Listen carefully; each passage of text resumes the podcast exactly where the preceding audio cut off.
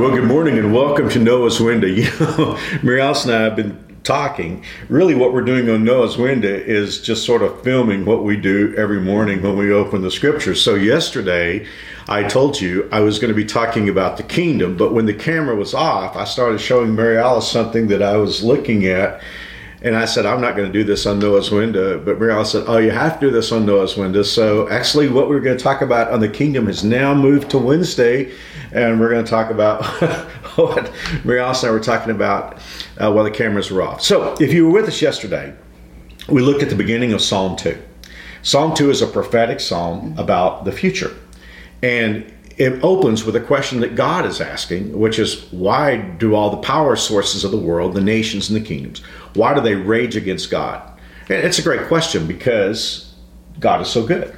Exactly. And so we look at the world system and how it's not only tilted against God, but it's set. It's like it's it's got its position of being hating God. And they've and they've defined God as a, uh, as as they're in slavery to God, which yeah. is what the culture wants to t- tell us right Right, now. and and, the, and these cultures are saying we're going to break His restraints. In other words, you know, God has a way of setting up the world. He has the the human relationship aspect where his design his design where you have male and female and and you know you have uh, uh, people should get married and and, and not live family, have a family and so those are the things that the world says we don't want any part of that they see those things as change so in the uh, lead up to yesterday's talk and this gets us to where you, you want what, what you want me to talk mm-hmm. about today I, I, said that I felt like this was more for 2022 mm-hmm. than even perhaps it was for you know 3,000 years ago when this was written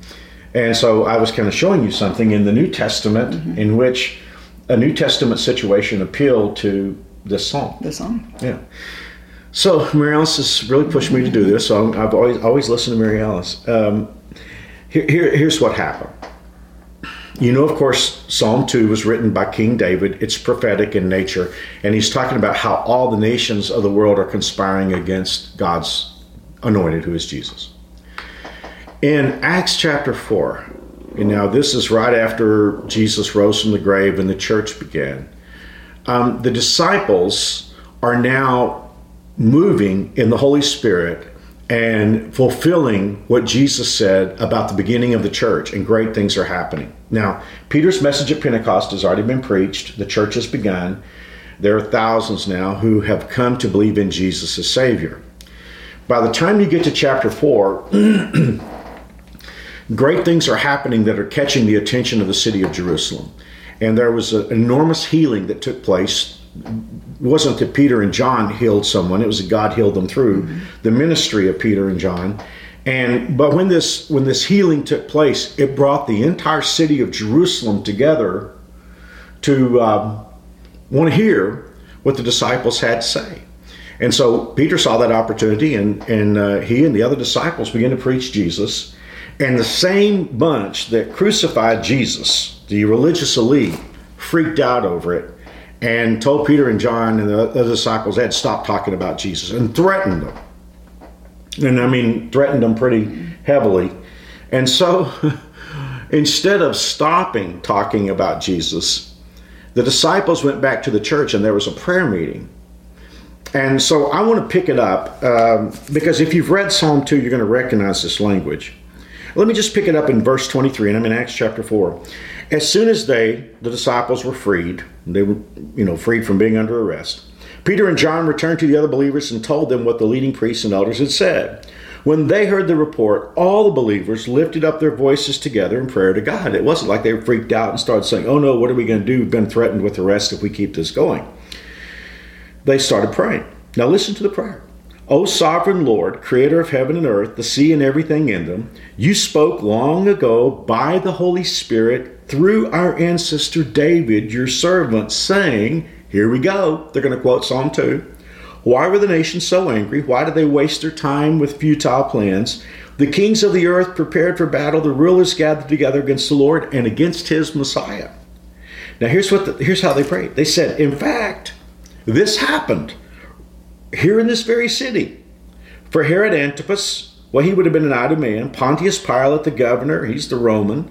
The Gentiles, that's powers that are outside of even Rome's influence, and well, not Rome's influence, but Rome's power structure, and the Idumeans, the Gentiles, and the people of Israel were all united against Jesus, your holy servant, whom you anointed. They said, You know what David wrote about? It happened right here in our town.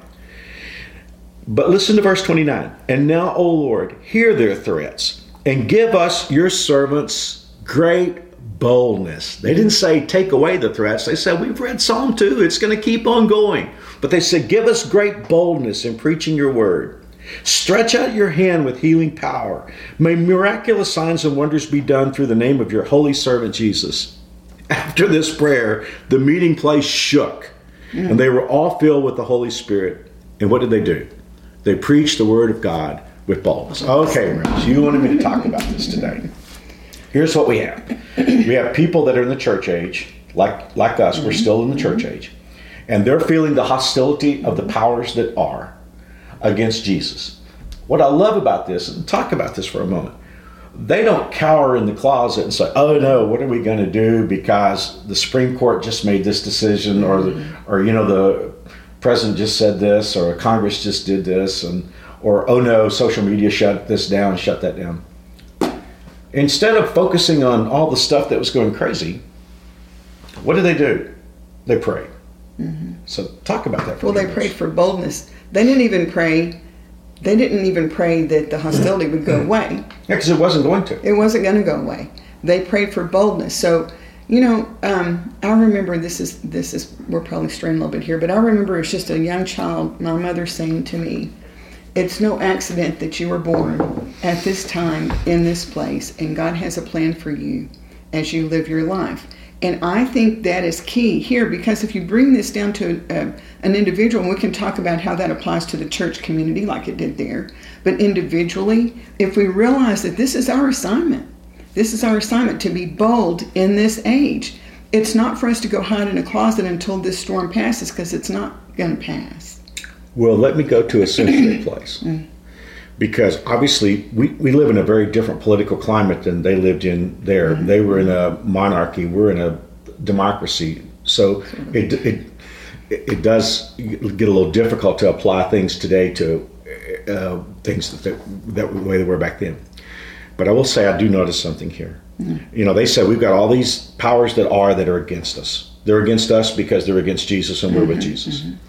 I don't see them saying, "Oh, how can we start our movement to fight Pilate? Yeah. How can we start our movement to overthrow, to overthrow you know, mm-hmm. the Idumeans, the Herods? Mm-hmm. They could have just said, we're going to start our own movement to do that. And, and, and obviously, what makes this complicated is we are part of a democracy, mm-hmm. and obviously, we're to function as good citizens. But I noticed that they didn't say, okay, we're going to start our own protest movement. They started a prayer meeting. You know, you can either start a protest movement or a prayer meeting. And, and I just think God's people today are so into the political culture. We do a lot more uh, political movements than prayer meetings. Well, I see so much in the Christian communities that we are around, and um, we've adopted the the world's uh, methodology of just yeah, networking. That's good. Networking. That's good. But networking isn't what God called us to do. And the power that's going to defeat, at least in a uh, have the victory in our life, isn't isn't our networking ability. It's going to be the power of God. Yeah, you know, instantly, I just I want to make sure I'm so clear on this because mm-hmm. I'm so grateful for Christians who get into the political arena and mm-hmm. and stand for right and good. So I would never want to take them anything away from that. Very grateful for it. It's very important. We're in a democracy. But having said that, I think it's just so critical for us to understand the, the aspect, the important aspect of prayer. Mm-hmm. Because here is this fledgling church. You know, at this point, there are just a few thousand. I think at this point, if I have my memory of the Acts correct, there are 5,000, not including women and kids. So let's say there are 10,000 believers there, maybe, maybe 15,000 believers there in the city. It's a pretty small group mm-hmm. when you think about the size of Israel and yet they they were impacting Jerusalem. Jerusalem wasn't impacting them; they were impacting Jerusalem. Years ago, I remember reading something, and again, I'd love to have your take on this. Someone said, "When you employ money, you get what money can do. When you employ schemes, you get what schemes can do. When you employ politics, you get what politics can do. But when you employ prayer, you get what God can God, do." God, that's exactly right. That God is the power that we need. We, if we if we want to live a victorious life and if we want to be victorious as a community of believers, we need the power of God. That's what we need. Well, today, uh, as I said, I didn't plan to do this episode when we started. I started talking about what we read in Acts uh, when the camera was off, and Mary Alice said, "Oh, you got to talk about that." So tomorrow we're going to talk about what I intended to talk about today, which was um, which is the kingdom. Uh, we're going to go back to Psalm 2. We're going to be in the middle of that psalm. So if you want to reread that, that'd be great. Because here's the weird thing. I mean, this is like a thousand years before Jesus is born.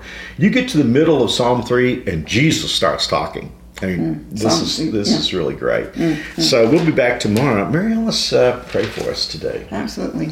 And now you've gotten a little glimpse into what truly this is our conversation Every morning. in the morning. And sorry we're going long, but Yeah. Well, that's what happens when we have our prayer, our prayer time together. Okay, let's pray. Father, thank you so much for the fact that you are powerful. And thank you, Father, that you've given us access, that we can come to you and that we can call on you to um, be powerful in us and through us for your glory and honor. And I just pray that each and every person, each and every family that's watching or listening to Noah's Window would feel the honor that we have been given to represent you in this uh, dark and difficult world. And Father, uh, just like the, the apostles in the book of Acts, we're, we're still in a place where the nations are raging against you. And, and we realize that really has been the case uh, for, for many millennia. But um, as we're feeling it in, in 2022, I just pray that you would uh, come and use us uh, for your glory and honor. I pray that you would strengthen our, our prayer life, strengthen our bonds with you, Father, strengthen our desire to serve you. And I just pray, as, as I'm thinking of so many who are watching and listening today, many are, are dealing with sickness and have had tragic situations and deaths in their family, and uh, so many, Father, who are burdened about lost in their family and their, among their friends. And I just pray that you would give us all boldness to represent you well. I pray that you would bring comfort and healing and wisdom and uh, even courage for those that need to witness to their loved ones. I know, Father, sometimes that can seem very difficult, but we've seen some great victories even in the last few weeks, and we know, Father, that you're working. I pray that you continue to do that. And we just pray, Father, that you would use us and continue to bless us in this day. And we're going to give you all the glory and praise. And we ask all this in Jesus' name. Amen. Well, thanks for joining us on Noah's Window. We'll be back tomorrow. To talk about the millennial reign. Oh, that's one of Mary Alice's favorite subjects. I can't wait to hear what she has to say. Okay. See you tomorrow. See you tomorrow. Bye bye.